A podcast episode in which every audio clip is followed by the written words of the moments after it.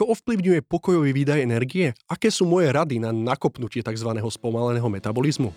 Volám sa Michal Páleník a už pätnásť rokov pomáham ľuďom zorientovať sa v problematike chudnutia, športovej výživy a wellbeing coachingu. Podcast Bezomáčok je určený pre každého, kto hľadá ucelené a praktické informácie ohľadom stravy, cvičenia, spánku a životosprávy, ktoré vie ľahko aplikovať do svojho života. Dnes krátko, stručne a výstižne na tému spomalený metabolizmus. Čo ovplyvňuje úroveň metabolizmu? Čo je to vlastne ten spomalený metabolizmus? Poďme na to. V prvom rade ho ovplyvňuje pohlavie. Žiaľ, alebo našťastie, chlapci proste spalujú viac energie ako dievčatá. Prečo? Po prvé, život není fér. Po druhé, môže za to tzv. Plocha tela alebo výška. V skutočnosti oboje. Čím sme vyšší, tak tým máme aj väčšiu plochu tela. Čím sme objemnejší, dokonca to môže byť aj obezita, alebo máme veľa svalov, alebo kombinácia, tým máme väčšiu plochu tela. A čím máš väčšiu plochu tela, tým má telo väčší energetický výdaj, ktorý je potrebný na to, aby sme udržali telesnú teplotu. Chalani majú väčšiu výšku ako dievčatá a s tým je častokrát spojená aj väčšia plocha tela. Okrem plochy tela majú chalani aj viac svalov. Ak by dievča necvičilo, ani chlán necvičil, tak chalan má prirodzene viac svalovej hmoty. Je to dané aj do veľkej miery hormónmi, najmä tzv. Testosterónom, ktorý je veľmi známy. Testosterónu majú chlapci zhruba sedem až osem násobne viac ako dievčatá, niektorí. Samozrejme, keď máme soplík a je nám zle, tak máme pocit, že toho testosterónu je podstatne menej. Prečo, keď majú chlapci viac svalov, majú aj väčší výdaj? Je to zaujímavé, ale jeden kilogram svalov spaluje v pokoji zhruba trikrát toľko energie ako jeden kilogram tuku. Áno. Aj keď nič nerobíš, samotný fakt, že máš svaly, zabezpečuje podstatne väčší výdaj, ako keď máš rovnaké množstvo tuku. jeden kilogram svalovej hmoty za deň v pokoji spáli zhruba trinásť a pol kilokalórie. Kdežto jeden kilogram tuku v pokoji za deň spáli asi štyri kilokalórie. Takže ešte raz, jedno kilo svalov aj v pokoji spaľuje trikrát toľko energie ako jedno kilo tuku. V prípade, že športuješ, môže sa výdaj kvôli pohybovej aktivite a zaťaženiu svalov zvýšiť v niekoľkonásobne. Napríklad už samotný fakt, že stojíš oproti sedeniu, spaľuje zhruba dvakrát toľko energie, pretože zapájaš svaly, ktoré ťa vôbec držia v rovine státia. Ak napríklad skáčeš na švihadle, tak máš zhruba jedenásťnásobne väčší výdaj energie, ako keď len sedíš. Ďalším faktorom ovplyvňujúci náš energetický výdaj a úroveň metabolizmu je vek. Prečo? Keď sme starší, jednoducho naše telo si nevie vytvoriť toľko svalovej hmoty, nevie si tak efektívne vytvárať bielkoviny, tzv. Proces proteosyntézy. Čím sme starší, tým sa nám ťažšie tvoria svaly. Preto najmä v staršom veku je silový tréning veľmi dôležitý pre udržanie zdravia, zdravých kostí, klbov. Ďalší dôvod je, že keď sme starší, menej vládzeme, nemáme dobrú kondíciu. Prečo? Pretože nás častokrát bolia klby, všetko nás bolí. A tým pádom sa aj menej spontánne hýbeme. Ďalším dôvodom sú časté zranenia v staršom veku. Keď sme starší, máme krehkejšie kosti, napríklad pretože sa nehýbeme, lebo pohyb značne zlepšuje denzitu a hustotu kostí. Takže toto sú tri základné dôvody, prečo v staršom veku jednoducho spaľujeme menej. Nie je v tom žiadny zázrak. Menej svalov, častejšie sme zranení a máme menej spontánnych pohybových aktivít. Ďalším faktorom ovplyvňujúcim úroveň nášho metabolizmu je genetická predispozícia. Je dané do veľmi významnej miery, akú budeme mať napríklad výšku alebo tvar nosa a podobne. To, čo ovplyvňuje, no tvar nosa môj nie je bohviaký, ale to, čo ovplyvňuje napríklad energetický výdaj, je aj to, akú máme výšku. Takže toto je naozaj priamy vplyv, ktoré ovplyvňuje aj to, aký máme metabolizmus a vďačíme tomu našim rodičom, prarodičom a tak ďalej. Ďalšie veci, ktoré do veľkej miery dedíme po našich rodičoch a predkoch, sú napríklad množstvo svalovej hmoty a množstvo tukových buniek.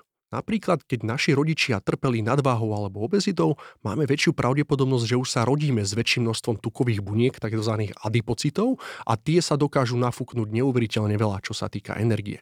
Čiže sa vedia zaplniť tzv. Triglyceridmi alebo tukom. Ďalšia vec, ktorá je geneticky podmienená, je napríklad náš hlad.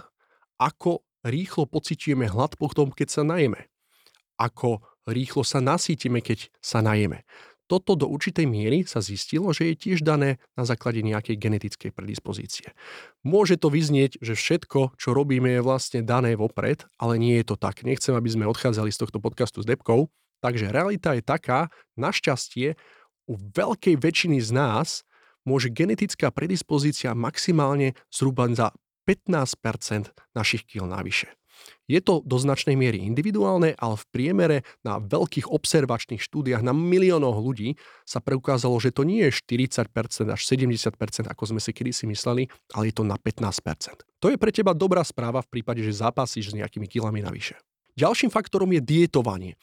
Ak máme prísne nastavenú dietu na veľmi nízke kilokalórie, to znamená pod tisícdvesto, tisícosemsto, šesťsto kilokalórií, tak je veľká pravdepodobnosť, že časom nastane niečo, čo voláme adaptívna termogenéza. Po slovensky telo si myslí, že ak takto budeš pokračovať, raz zomrieš. To sa reálne stane.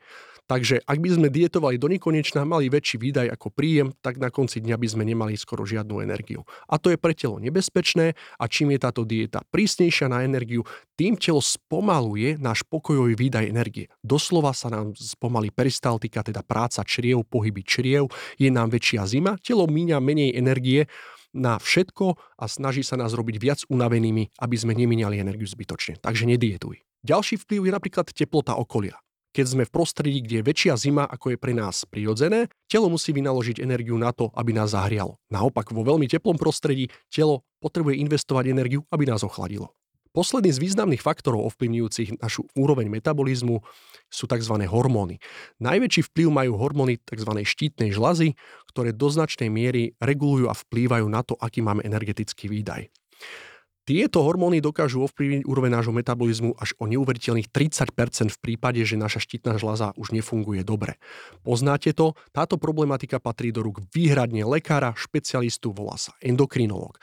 V prípade, že máme podozrenie, že máme niečo so štítnou žľazou, sme unavení, máme opuchy, máme zimomriavnosť, únavu, malátnosť, priberáme na váhe, je toho veľa. Hlavne sa nediagnostikujme niekde na Google, ale choďme k lekárovi a nechajme si to pre istotu skontrolovať.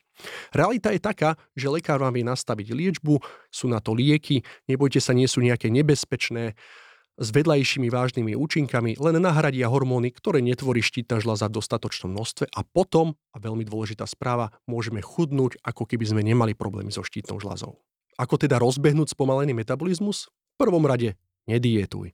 Čím prísnejšie diety, tým viac telo šetrí a vzniká následne jojo efekt. Napríklad pri rôznych formách poruch príjmu potravy, ako je anorexia nervosa alebo aj mentálna anorexia, sa pacienti dostávajú po vyliečení z tejto choroby ešte ďalších šesť rokov z hľadiska metabolizmu.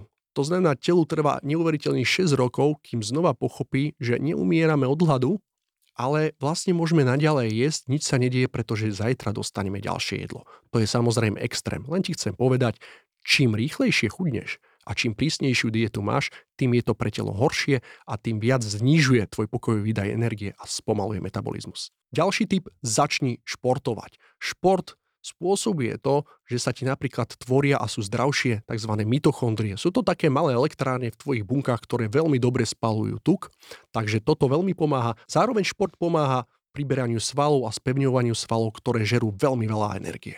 Čo sa týka druhu športu, je to na tebe. Rob hlavne to, čo ťa baví. Moje odporúčanie je, ideálne striedaj viacero pohybových aktivít, aby nedochádzalo k jednostrannému preťažovaniu a hlavne, aby ťa to bavilo.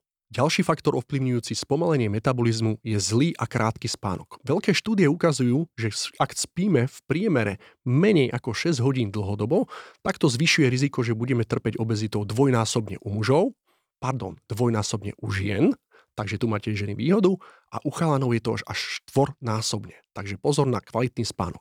Ideál sa ukazuje spať zhruba sedem až osem hodín denne.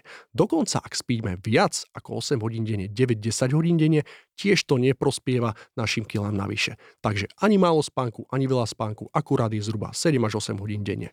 Dôležité je vylúčiť aj nejaké zdravotné problémy, ako sme spomínali, rôzne dysfunkcie štítnej žľazy alebo rôznych endokrinných orgánov, ktoré ovplyvňujú úroveň nášho metabolizmu. Takže ak si si není istá alebo istý, choď radšej k lekárovi a nechaj si skontrolovať štítnu žľazu. Nie je to veľmi náročné a budeš mať svoju odpoveď na otázku, či za to môže moja štítna žľaza alebo nie. Ďalej je dôležité nastaviť si pravidelnú stravu. Čím pravidelnejšie telo dostáva zhruba rovnaké množstvo jedla s rovnakou energiou, tým viac vie predikovať, to znamená predpovedať, čo dostaneme na ďalší a ďalší deň.